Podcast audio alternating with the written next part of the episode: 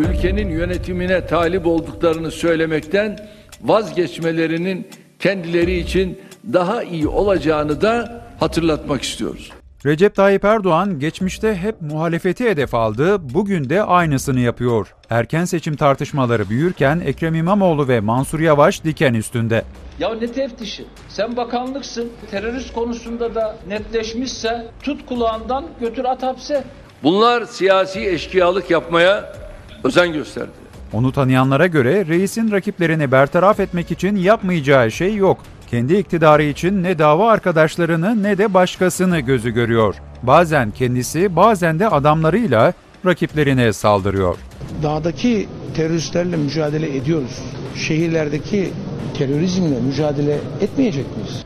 Erdoğan'ın provokasyon siyasetinden daha önce nasibini alanları anlatacağız. Ama onlara geçmeden gelin İmamoğlu ve Yavaş için sarayın yaptığı hazırlıklara bir bakalım. Kişisel fantezi diyebileceğimiz yatırımlara yatırılan paralarla maalesef Ankaralı'nın parası çarçur edilmiş. Yavaş'la ilgili bertaraf operasyonu çok daha önce başlamıştı. 31 Mart 2019 yerel seçimleri öncesinde Yavaş'a senet iftirası atıldı. İddianın sahibi yandaş medyanın parlattığı Necmettin Keskin'di. Fakat istediği algıyı oluşturamayan iktidar Ankara'yı kaybetti.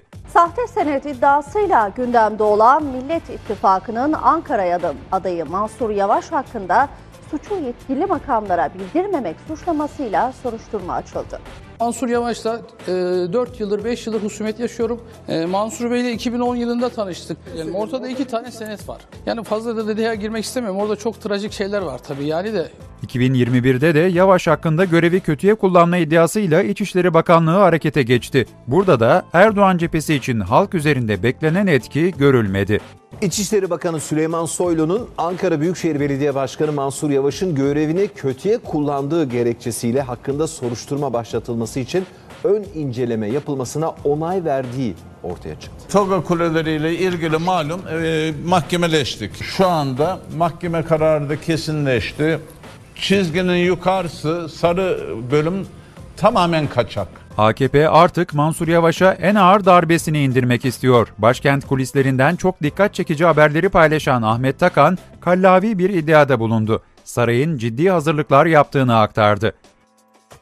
Yavaş için Beypazarı Belediye Başkanlığı'na aday olma sürecinden başlayarak kallavi bir dosya hazırlandığını açıkladı.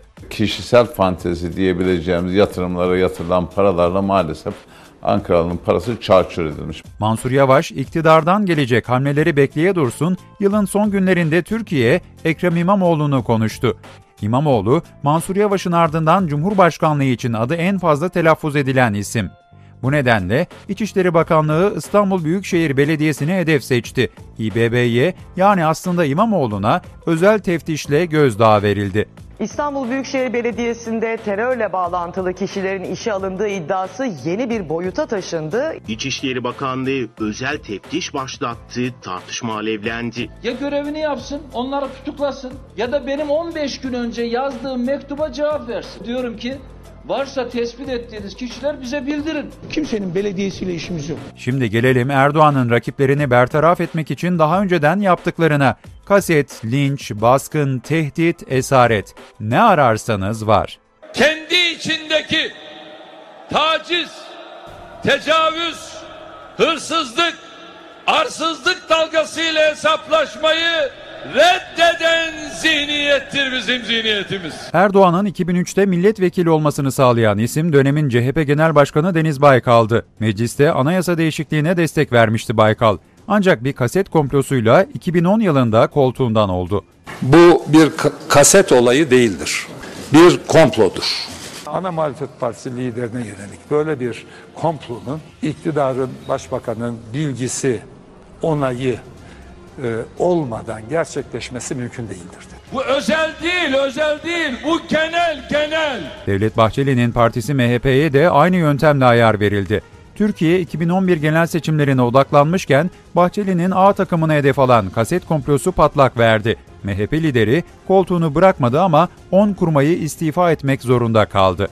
Milliyetçi Hareket Partisi üzerinde oynanan bir büyük oyundur. Ama devletin dışında eğer Türkiye'de bunları yapabilecek bir organizasyon varsa bir ya devlet içerisinde çeteler vardır ya devleti yönetenler çeteleşmişti. Devlet bulmuyorsa Bu konuda bir ilerleme kaydedilmedi. Hayır kaydedilmedi. Bununla ilgili kredi kartlarıyla bunu yayın yapanın AKP'li bir meclis üyesi olduğuna ilişkin bütün tespitleri yaptık. Ama bu bir AKP'li bir meclis üyesi mi? Evet evet. A, meclis üyeliği e, yapmış birisinin kredi kartlarıyla bu internet sitelerinin kiralandığını e, tespitini yaptık. Bütün bunlarla ilgili bilgileri verdik. AKP'li meclis üyesi derken yani belediye meclis üyesi. Belediye meclis üyesi. Hangi belediye, ilin? E, Valla İstanbul olması lazım. Türkiye'de hangisi bulundu? Son zamanlarda Sayın Bahçeli de çıkmış. AK Parti iktidarı diyor, insanların özeline giriyor diyor. Ya böyle özel olur mu Allah aşkına? Erdoğan her rakibini farklı şekillerde hedef alıyor. 11. Cumhurbaşkanı Abdullah Gül de Erdoğan'ın gazabına uğrayan isimlerden. Gül'ün 24 Haziran 2018 Cumhurbaşkanlığı seçiminde Erdoğan'a rakip olacağı konuşuluyordu. Muhalefet ortak aday arayışındayken Saray Başdanışmanı İbrahim Kalın ve dönemin Genelkurmay Başkanı Hulusi Akar Gül'ü ziyaret etti. Aslında baskın yaptı demek daha doğru olur. Gül'ün evinin bahçesine helikopter indirip adaylığı konusunda uyardılar. Muhalefetin muhtıra diye tanımladığı bu ziyaretten sonra da Gül aday olamadı. ve işte diyelim ki o sırada AK Parti'den de bir yarılma olacaktı. Ee, zaten bu yarılmanın olacağını bildiği için o helikopterinde Günlerdir bunu şey yok. Herhangi ben geliyorum haberi yok. Çat kapı helikopter iniyor. O sırada e, Sayın Gül danışmanlarıyla toplantı halinde çat kapı açılıyor. E, adamcağız şaşırıyor diyor ki ya, ya, ben bunun haberim olsaydı sizi kapıda karşılar. Ufuk ya Bey, böyle bir şey var mı yani? Meral Akşener'in evi kendilerine bozkurtlar diyen kalabalık bir grup tarafından basıldı. İyi Parti Genel Başkanı azgın kalabalığa meydan okudu. Onlar da sadece uzaktan bağırıp gitmek zorunda kaldılar. Baskının olduğu günlerde iktidarın küçük ortağı Bahçeli'nin hedefindeydi Akşener. Şaşırma, sabrımızı taşırma. Meral, şaşırma, sabrımızı taşırma. Meral, şaşırma, sabrımızı taşırma. Bir gece ansızın gelebiliriz. Bir gece ansızın gelebiliriz. Hadi! Vurun be! Hadi çekişiriz iki! Hadi gelin vurun! Yok be! Yok size be! Yok! Var mı üzerinize? Yok! Tamam. Biz buradayız lan. Yiyorsa hadi. Hadi gel! Hadi. Gelin lan gelin! Kemal Kılıçdaroğlu'na büyük bir tuzak kurulmuştu. İstanbul Büyükşehir'i CHP'nin almasından kısa bir zaman geçmişti sadece. 2019 yılıydı ve Ankara Çubuk'ta bir şehit cenazesine gitmişti CHP lideri. Ölümle burun buruna geldi, linç edilmekten son anda kurtuldu. Cenaze töreninde ıslıklanan, yuhalanan ve yumruklanan Kılıçdaroğlu sığındığı evden zırhlı araçla çıkarıldı. Evin dışında yakın bu evi diye bağıran provokatörler vardı.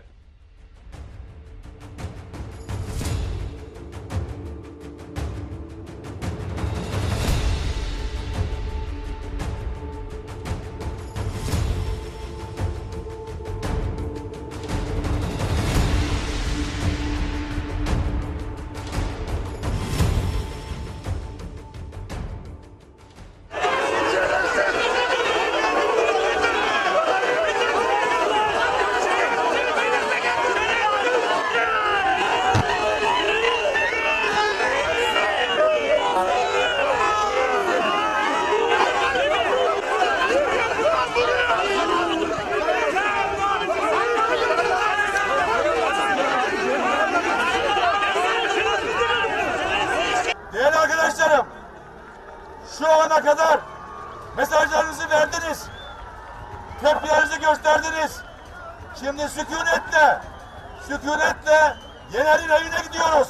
Erdoğan'ın hedef göstermesiyle HDP eş genel başkanı Selahattin Demirtaş ve Figen Yüksekdağ hapse atıldı. Kasım 2016'dan bu yana iki isim de cezaevinde. Özellikle 15 Temmuz'un hemen ardından Selahattin Demirtaş'ın açıklamaları Erdoğan'ı rahatsız etmişti. Çünkü ilk emri okudur, çal değildir. O elinizde tuttuğunuz kutsal kitabı. Hiçbir evladımız, hiçbir insanımız bir kişinin ikbali, istikbali için, onun iktidarı, onun koltuğu için ölmemeli. Saray kendi iktidarını kurtarsın diye her gün Türkiye'nin her yerine cenazeler gidiyor. Öyle bir terörist ki bütün benim Kürt kardeşlerimi sokağa döküp ondan sonra sokağa döktüğü Kürt kardeşlerimi de yine Kürtlere öldürten bir teröristtir. Vatan zaten vatan olmuş. Sen kendi iktidarın için kan döküyorsun. Herkesin bunu iyi görmesi lazım. Erdoğan'ın Demirtaş'a yönelik bitmeyen öfkesinin ardındaysa işte bu sözler var. Biz bir pazarlık hareketi, pazarlık partisi değiliz. AKP ile aramızda kirli bir pazarlık olmadı, asla olmayacak. Sayın Recep Tayyip Erdoğan, HDP var oldukça, HDP'liler bu topraklarda nefes aldığı müddetçe sen başkan olamayacaksın.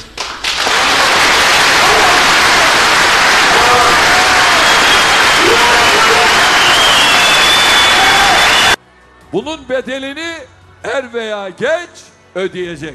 Yöntemler farklı olsa da son 10 yılda Erdoğan'ın siyasi rakiplerinin meşru olmayan yöntemlerle oyun dışına itilmesi dikkat çekici. Bazen hedef göstererek, bazen de bir provokasyonu alevlendirerek iktidarını sürdüren Erdoğan'ın sahneye koyduğu son oyunun hedefinde ise İstanbul ve Ankara Büyükşehir Belediye Başkanları var. Seçimle yenemediği bu iki ismi bakalım son 10 yılda pek çok kez kullandığı siyaset dışı yöntemlerle gerçekleştirebilecek mi?